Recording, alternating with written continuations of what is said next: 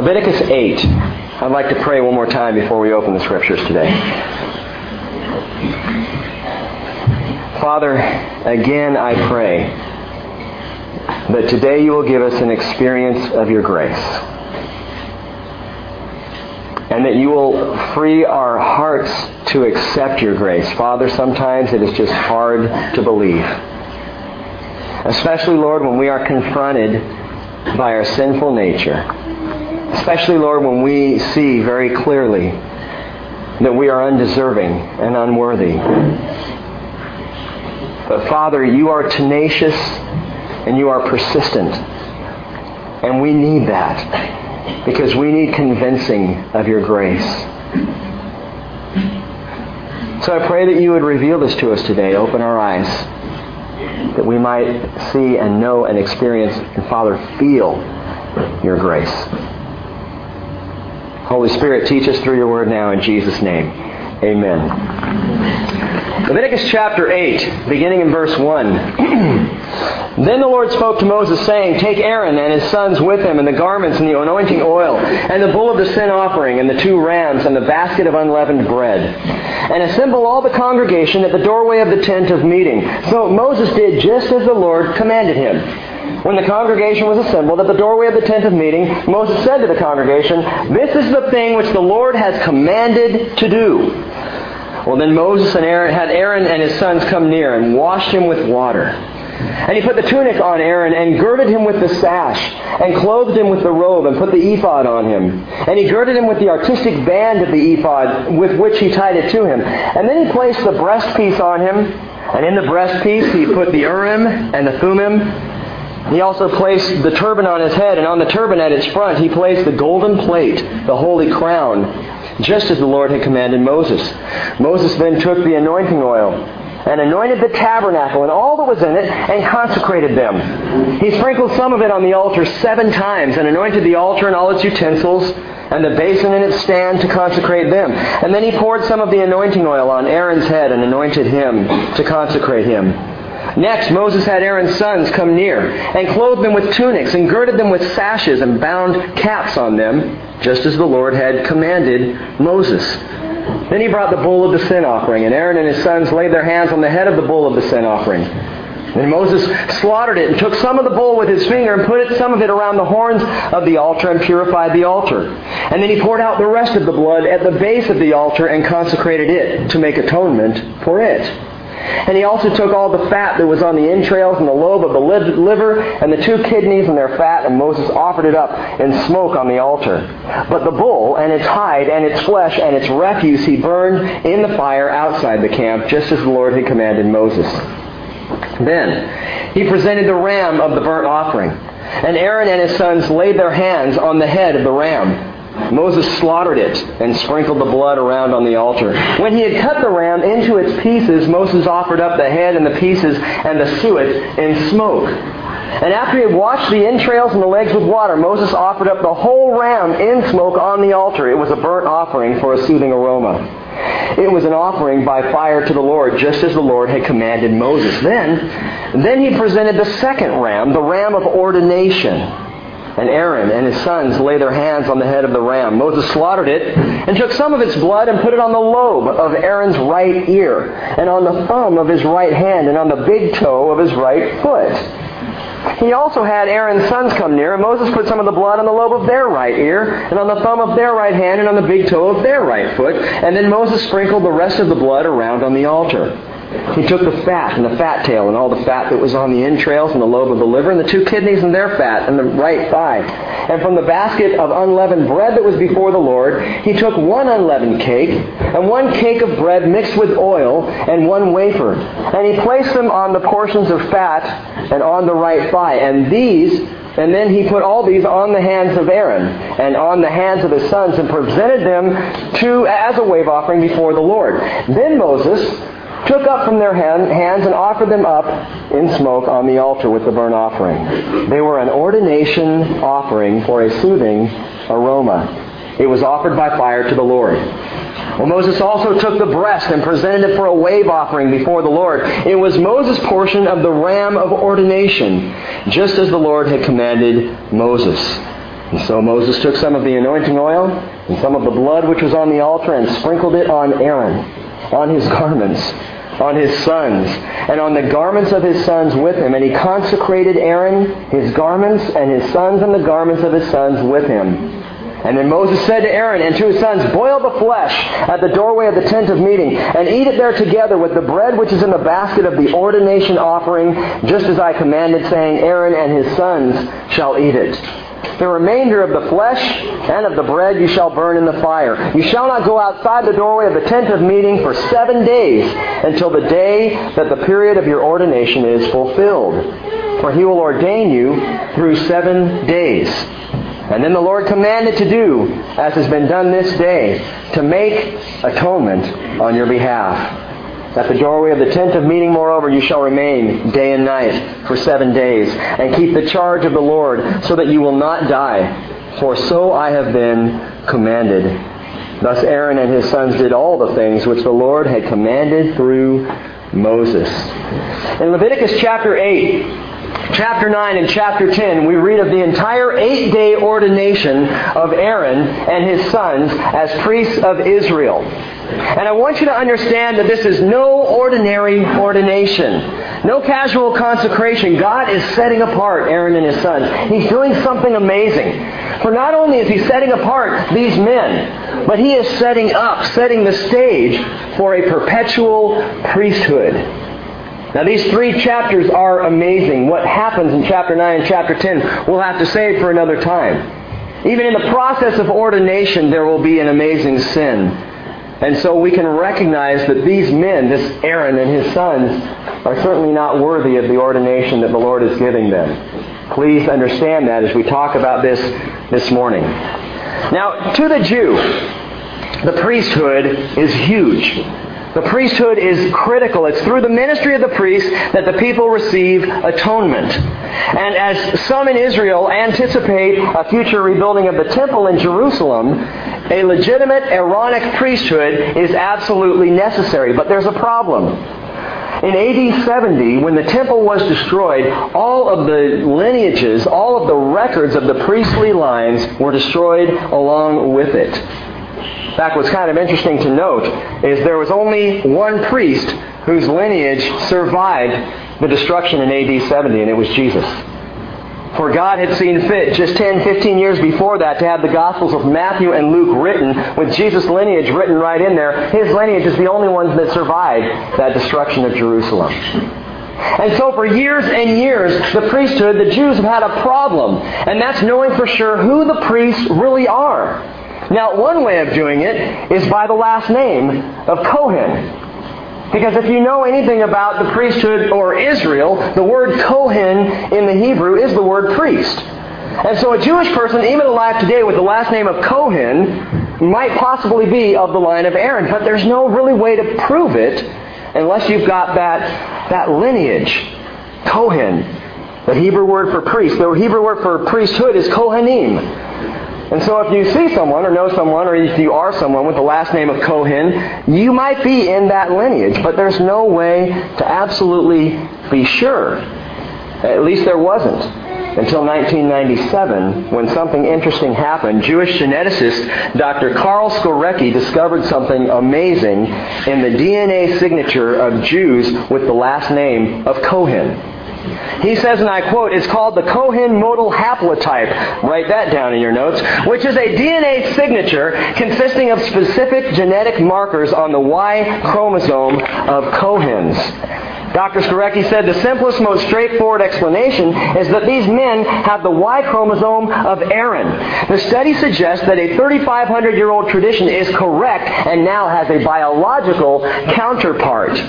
Dr. David Goldstein in Oxford University Science News, October 3, 1998, said over 90% of the Cohens studied share the same genetic marker.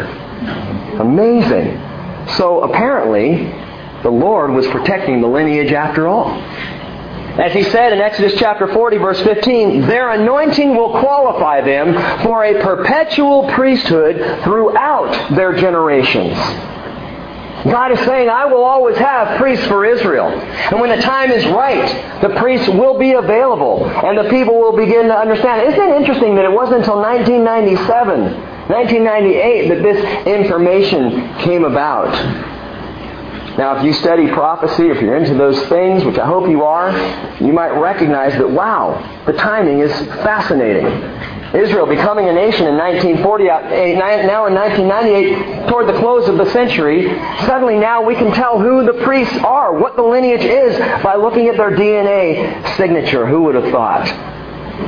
But I tell you that for another reason. This perpetual priesthood began with no ordinary ordination. God is setting the stage, was setting the stage for a perpetual priesthood. But the priesthood I'm talking about is not the priesthood of Aaron. It's a greater priesthood, a more amazing, a more stunning, possibly a more unbelievable priesthood than that of these men. It's the priesthood of all believers in Christ.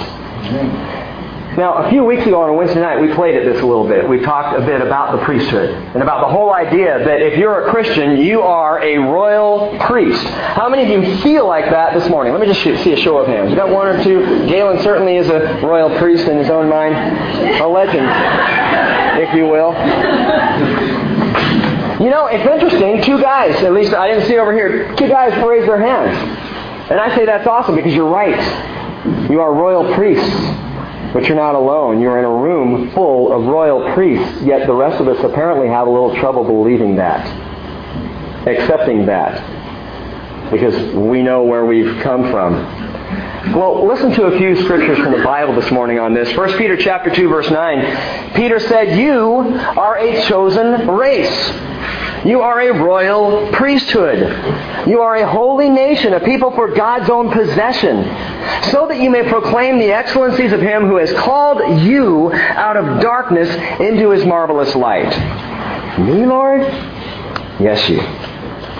For you once were not a people, but now you are the people of God. You had not received mercy, but now you have received mercy. And remember, the key recipients of the book of Leviticus are the called. The called. The Vayikra in the Hebrew, or the Ecclesia in the Greek, the called out, is the people, are the people who this book is written for. And you are, if you are in Christ, you are the called. I don't feel like the called, Rick. That's okay. But it doesn't change the fact. It doesn't change the truth. And sometimes we need to be able to step back and set our feelings about ourselves, about our sinful nature aside, and recognize that God has elevated his people, yes, to a place we don't deserve, but to a place to serve him just the same. We see some types in these priests, by the way, of our own ordination, our own non-ordinary ordination. The fact that we have been ordained in Christ. And the pictures here, the types are amazing. I'm going to give you a few of them this morning. You may want to jot these down if you've got a pencil and want to take notes. The first is this, in Christ, Listen, in Christ I'm ordained to be spotless. No way. Verse 6 of chapter 8, going back. Then Moses had Aaron and his sons come near and washed them with water. The ordination of Aaron and the ordination of his sons to the priesthood began, my friends, with a full body washing. Moses washed them clean, pure, spotless. And if you wanted to become a Jew today, that would be part of the process. In fact, here's what it takes. If you're considering Judaism, hope you're not because Jesus fulfilled Judaism, but if you were, this is what you would have to do to become a Jew. You'd have to spend at least a year of study in Jewish law and customs, making sure you got down, you understood the 613 laws expected of a Jewish person. Once you understood that, felt like you were ready, then you get to pass an oral examination before a court of rabbis. that sounds like fun. Then, for men, there's circumcision. if a man is already circumcised, they still have to go through a pinprick process. So I'm saying right there, I'm done. But then, after all of that, full immersion in the mikveh. The mikveh is a ritual cleansing bath. It's interesting that baptism has been along, around a long time. that it was the, the ritual cleansing for becoming a proselyte Jew for years before John the Baptist came along and said, listen, we're not just baptizing to become a Jew now. We are baptizing, we are immersing for one reason, for repentance. Because the King is coming. He's coming. He's near. Get ready. Prepare yourselves. So John was in the Jordan. Man, he was putting people down in the water. He was washing them clean. A baptism of repentance. And then Jesus comes along and changes it again. Listen how Paul describes it now. Titus 3 verse 5. He saved us not on the basis of deeds which we have done in righteousness, but according to his mercy, by the washing of regeneration and renewing by the Holy Spirit. Full body washing. That was the beginning. That's the beginning part of the process of this ordination in Christ. Again, we call it baptism. Now, I know there's controversy in the church over baptism. It's actually really unfortunate. If you're simple minded like me, you don't have a problem with it, but there's so many different ways of viewing baptism in the church today that people are really confused. Let's just be simple minded for a moment and understand a couple of things. Belief precedes baptism. Well, how do you know that, Rick? Because every time someone was baptized in the Bible, they believed first every situation. And Jesus said, Believe and be baptized, and you will be saved. Believe not, and you'll be condemned. Belief precedes baptism, but also baptism simply means immersion. That's what the word means.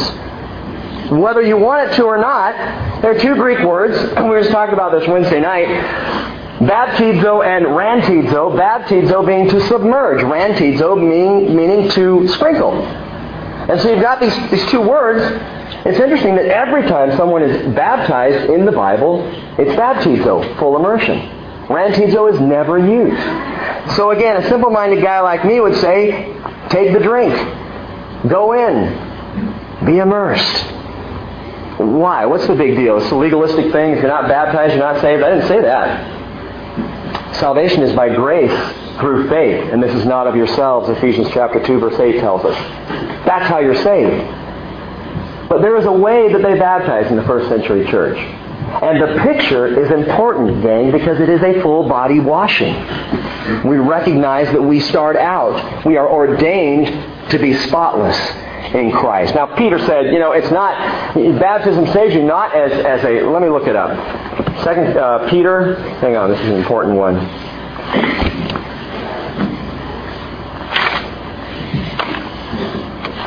Second Peter 3, it's not in my notes, so I've got to look for it. Hang on. If you know where it is, tell me. First Peter 3. Ha! First Peter 3, verse 21. Peter's talking about Noah and how eight people were saved through water. I want you to hear this. It's important to understand this distinction.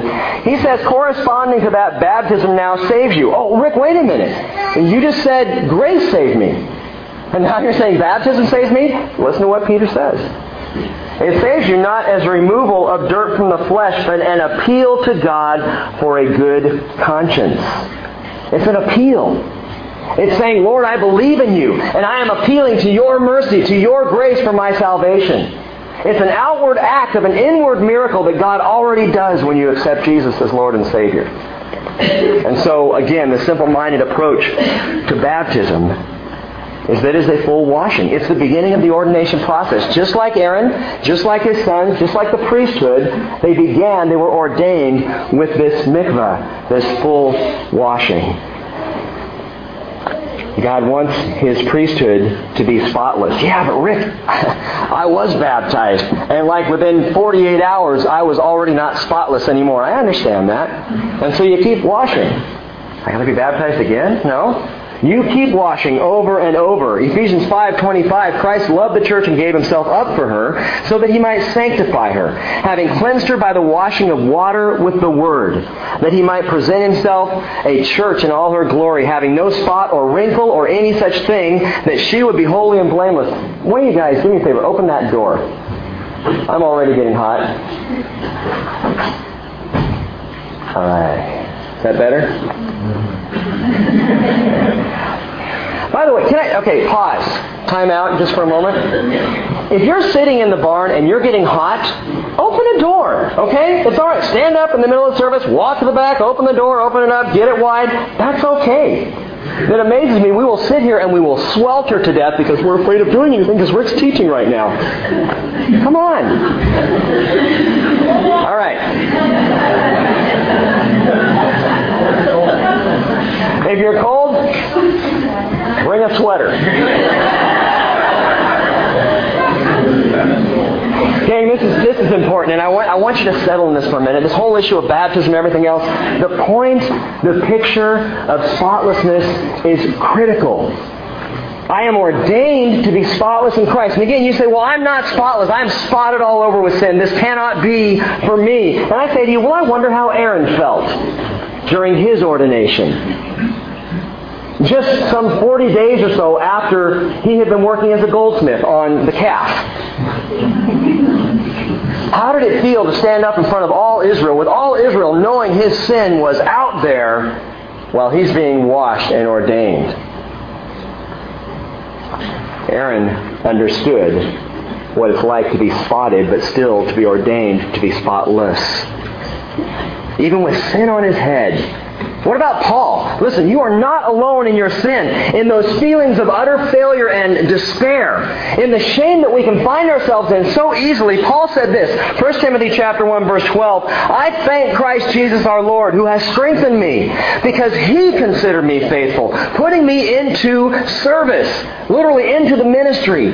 Paul is blown away. He says, even though I was formerly a blasphemer and a persecutor and a violent aggressor, in other words, a terrorist, yet I was shown mercy because I acted ignorantly in unbelief. Reopen that door, somebody. you can put something in front of it too if it'll just slide that back. Yeah, there you go. Paul says, I was shown mercy because I acted ignorantly in unbelief. And the grace of our Lord was more than abundant with the faith and love which are found in Christ Jesus. Here's a couple things you can let your sin do to you as an ordained priest of the Lord. Two things your sin can do. Number one, can, you can allow it to drive you spiraling into despair. You have that choice. Even after having been saved by Jesus, even after giving your life to Him, oh, you can wallow in despair and worry and guilt and shame. Or, or, you can allow the sin to drive you rushing into the arms of forgiveness that are open for you even today. Over and over. The priestly sacrifices were not what God was looking for, gang. They were just shadows of a greater thing. Psalm 51 verse 17. Verse 16 and 17, you do not delight in sacrifice, otherwise I would give it. You are not pleased with burnt offering. The sacrifices of God are what? Anybody know? A broken spirit. Listen, if your spirit is broken this morning, that is your offering. That is the sacrifice that pleases the Lord. A broken and contrite heart God will not despise. When we can recognize, when we can stop, when we are faced dead on, head on by our sin, when we recognize those spots and blemishes, something amazing happens for the child of Jesus, for the person who is in Christ. Andrew Bonar says this has become my favorite quote of recent years. Andrew Bonar says, A sense of sin renders Jesus precious to the soul. When I can go to Jesus, even in my, yeah, in your worst state, that's the point. That's the idea. Look at verse 7, chapter 8. He put a tunic on Aaron, and girded him with the sash, and clothed him with the robe, and put the ephod on him, and girded him with the artistic band of the ephod, which he tied it to him. And he placed the breastpiece on him, and the breast, in the breastpiece he put the urim and the thummim. And he also placed the turban on his head, and on the turban at its front he placed the golden plate. What did that golden plate say on it? It said, Holy to the Lord. How do you think Aaron's feeling now? So I'm washed, I'm dressed, holy to the Lord, and I still know I am a sinner. I'm still a broken man. But Aaron, Aaron, you're getting ordained, buddy. God is doing something here. In Christ, I'm not only ordained to be spotless. Number two, in Christ, I'm ordained to be robed in righteousness. And it's not my righteousness. It's not my covering. The clothing doesn't belong to me. It's given to me by the Father. Isaiah 61 verse 10. I will rejoice greatly in the Lord. My soul will leap in my God, for he has clothed me with garments of salvation. He has wrapped me with a robe of righteousness. I'm ordained to be spotless. I'm ordained to be robed in righteousness righteousness. You could say I'm cleaned and dressed. Which is good because the Lord said that Peter was going to be a fisher of men. So I am cleaned and dressed before the Lord. Number three, I'm ordained, and this is fascinating to me, interesting. I'm ordained from head to toe. Look at verse 22. It tells us he presented the second ram, the ram of ordination, and Aaron and his sons laid their hands on the head of the ram. Moses slaughtered it and took some of its blood and put it on the lobe of Aaron's right ear, and on the thumb of his right hand, and on the big toe of his right foot. It's one of those passages you read and go, that's just weird. He's got blood dripping off his ear, dripping off his thumb, dripping off his big toe, and the Bible is explicit about it. Why? It's a graphic illustration, gang, that the priest is marked in blood in three critical areas the, the ear, the hand, and the foot. Romans 10 17 says, Faith comes from hearing, and hearing by the word of Christ. Gang, his word is to be in the ear of the high priest. Now, Jesus often ended his parables this way. He, he said, He who has ears, let him hear. He who has ears, let him hear. But then his apostles at one point said, Well, why do you teach in parables? You want us to hear? I don't understand. Why do you teach them these stories? Why not just come right out with it? Jesus said the following, Matthew 13, verse 13, I speak to them in parables because while seeing they do not see, and while hearing they do not hear, nor do they understand. In their case, the prophecy of Isaiah is being fulfilled. You will keep on hearing, but will not understand. You will keep on seeing, but will not perceive. For the heart of this people has become dull, and with their ears they scarcely hear, and they have closed their eyes. Otherwise, they'd see with their eyes, hear with their ears, and understand with their heart, and return, and I would heal them. And Jesus says, So I teach in parables. You make it harder to understand? No, I make it easier. I get my word into their ear through these stories. And these stories simmer in their heads and they begin to think them through. And suddenly the light goes on. Blood on the ear, for we are to hear the word of the Lord. Blood on the right thumb of the right hand, because his work is in the hand of the priest. The work of the Lord. It's what the priest is called to. It's what the royal priest, speaking of us, is called to. We are called to the work. The work. What do you mean, the work? Well, there are those who have worked so hard being faithful Christians, they just burn themselves out. You probably know a few of them because they tend to drag you along with them. It's all about getting it done. It's all about the work. It's all about showing up on the workday making sure you're in every single Bible study, making sure you have your quiet time every morning for 15.7 seconds, and then getting to school and, and making sure that you're continuing and throughout the day talking about Jesus. You've got to work, work, work, because if you don't, God might show up. You've seen the bumper stickers. Jesus is coming. Look busy.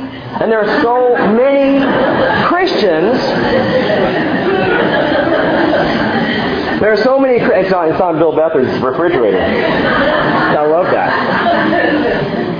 There are so many Christians who live that way. Work, work, work. Well, Rick, but now you're telling us that we're supposed to work the work of the priest. You want to know what the work is? Check this out. John chapter 6, verse 27, Jesus said, Don't work for the food that perishes, but for the food which endures to eternal life, which the Son of Man will give you. For on him the Father has set his seal. And they said to him, Well, what shall we do? That we may work the works of God. And Jesus said, This is the work of God believe in him and believe in the one whom he has sent. That doesn't sound like work. That is God's work. Believe in him. Believe him. We're talking about faith. Gang, James says faith without works is dead. Not because works creates faith, but faith produces work. You're gonna, the work is going to happen if you're focused on the faith. But if you're focused on the work, guess what? Works without faith is religion. And it's hard. and it's tiring and it's demanding and it will sap the life out of you. But Paul said in Romans 10:9, if you confess with your mouth Jesus as Lord and believe in your heart that God raised him from the dead, you will be saved. For with the heart a person believes, resulting in righteousness, and with the mouth he confesses, resulting in salvation. It's all about faith. You set your heart on trusting the Lord. You ask Him to lead you in your thoughts, in your attitudes, and your behavior. That's going to follow. The righteousness will happen. The blood on the thumb, the works of the Lord. And of course, there's blood on the big toe as well, because His way is for the feet of the priest. The royal priest is to walk in his way. I love this verse, Isaiah 30, 21. Your ears will hear a word behind you. This is the way. Walk in it.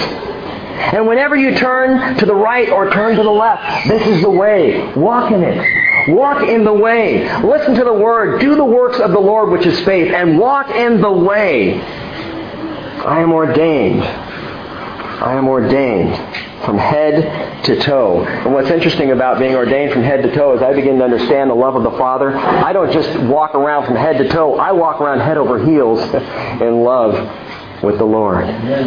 Number four, I'm ordained to bring a blessing. I'm ordained to bring a blessing. You know, one of the most simple and wonderful tasks of the priest was to bring a blessing to the people. To bless them. To raise his hands up, to pray over the people, to bring a blessing. It's almost so simple you'd think it's unmentionable, but I, I got to ask, are you a blessing or a bummer? Are you a blessing to those around you? Is that your, your call in life? Or is your call to criticize? Are you a blessing? Are you about building up the body or tearing it down? Oh, I'm always really positive when the body's gathered at church. Hey, the body is every individual in here. You tear one person down in this body, you are tearing down the whole body. Are you a blessing? Or are you a bummer? Is your mouth filled with encouragement or discouragement?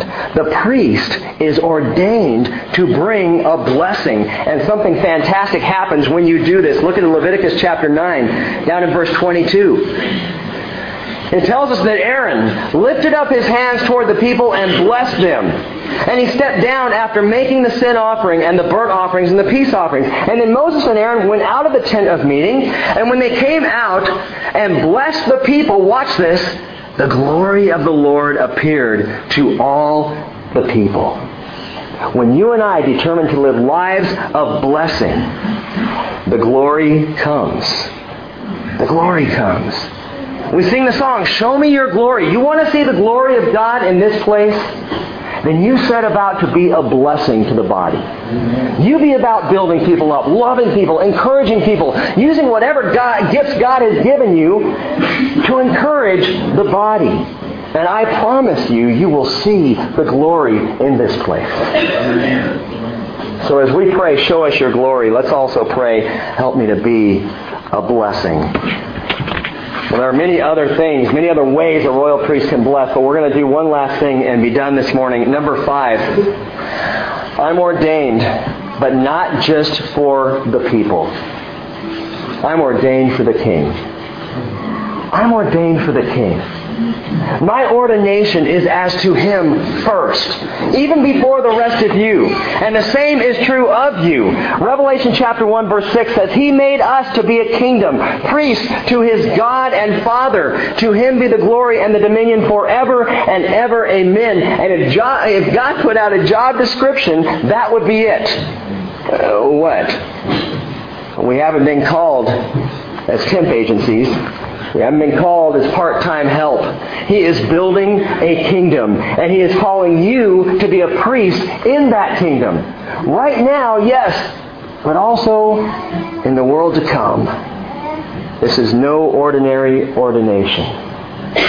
I am ordained to be spotless, washed with water in the Word. I am ordained to be robed in the very righteousness of God, and it doesn't come from me, it's from Him. I'm ordained from head to toe, His Word in my ear, His work in my hands, and His way for my feet. And I'm ordained to bring a blessing to the people. When I bring that blessing, what happens? What happens when you bring the blessing? The glory comes. The glory comes. And again, I'll say it, if you are looking for the glory in this place, determine to be a blessing, and the glory of God will come. it will flood this place. But most of all, I am ordained for the King. Now listen. Close your Bibles and just listen for a moment. I've been struck by some things this last week. I've been struck by the reality of where we all really are in life. When I first finished writing all this stuff out and doing this study, I closed my Bible. I was like, this is good. This is encouraging. We had a week on blood and a week on fire, we need something on being a good priesthood, you know? We need something to encourage and build us up and, and, and, and help be excited for what God is doing. And I finished it. And I almost didn't bring it this morning. Because God showed me something this week. He helped me to see that when I am focused on my sin and when I am caught up in my shame, it is very hard to hear this. It's very hard to hear that I'm supposed to be a priest when I can barely make it to church. It's very hard to think that I'm supposed to be a priest when I know what's in my heart. When I know what these hands have done, what these ears have heard, and where these feet have gone. And we're all there. We're all there. And there are some of you this morning who are sitting in the midst of your shame and you know nobody else around you knows about it. But you're sitting there and you're saying, this is for everybody else. This is not for me. This is not for me. And I am telling you this is for you. It is for you. We're all called as royal priests. Royally messed up people. But a royal priesthood. Why would God do this? Is it because I, have earned I haven't earned anything. God does this because His nature is love. And He can't help it. And the real question, gang, is can we accept that? Can we believe it?